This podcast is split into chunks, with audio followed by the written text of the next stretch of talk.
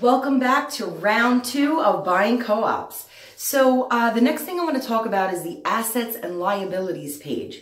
So when you're filling out a co-op application, you're going to come across a page called assets and liabilities. Basically, it's going to ask you a couple of things.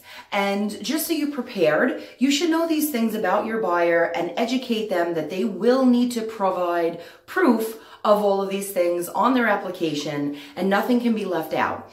So quickly, I'm going to just tell you some examples of assets and some of liabilities.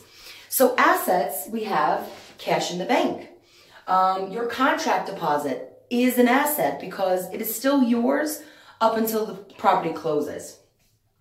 If you own property, the value of that property is an asset. Uh, your car, if you own your car, it is an asset. Um, your financial investments, 401ks, stock, bonds, these are all assets. Um, business investments, you own a business, you have a lot of materials and things like that. Um, this is all assets to you. And personal property. I like to mention personal property because I would say a reasonable number is a couple of thousand, between two and five. Um, if you're going to put anything extreme like 20,000, uh, you know, someone had put their engagement ring on there once and it was worth quite a bit of money, just make sure you have that appraisal and that you can prove that when you put that on your application. Um, the next thing is life insurance. And the life insurance, just make sure that you know that it is the cash value of the life insurance. If your company offers life insurance, but it's not something you can take with you, there probably is no cash value attached to it. So make sure that you know what the cash value is of your life insurance, if there is any. And then lastly, your pension. So sometimes, uh, you know, people have a pension, so they can, you know, borrow against it. So your pension is an asset. and now we'll go into liabilities. Some liabilities are credit card debt, student loans. Again, don't forget that if you are in a program that forgives your loans at some point, that debt is still yours until the time it is forgiven.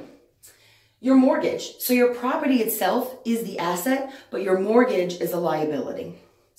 Your car financing, same deal here. Your car is an asset, but the financing portion, you know, your car may be worth 30,000, but you still owe 20,000. So 30 is the asset, 20 is the liability. Any loans against any of your investments. Sometimes people can borrow against 401ks or pensions, like I said. Um, so that is a, a liability when you're filling out the sheet. The next thing is, did you ever, you know, write a note to uh, another bank or relative that, you know, you're going to borrow some money, you took a personal loan, something like that. That is a liability. Uh, and these last two, so you have a cosign. Did you ever cosign for a loan?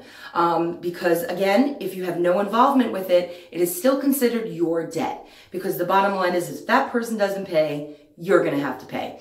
So that is considered a liability. And then lastly is unpaid taxes.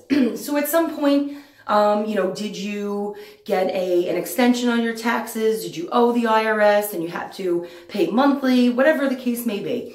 If you owe any past taxes, that is considered a liability. So again, when you're buying into a co-op, you should know these things. And I really hope this helps you be educated on the co-op buying process. All right, good luck.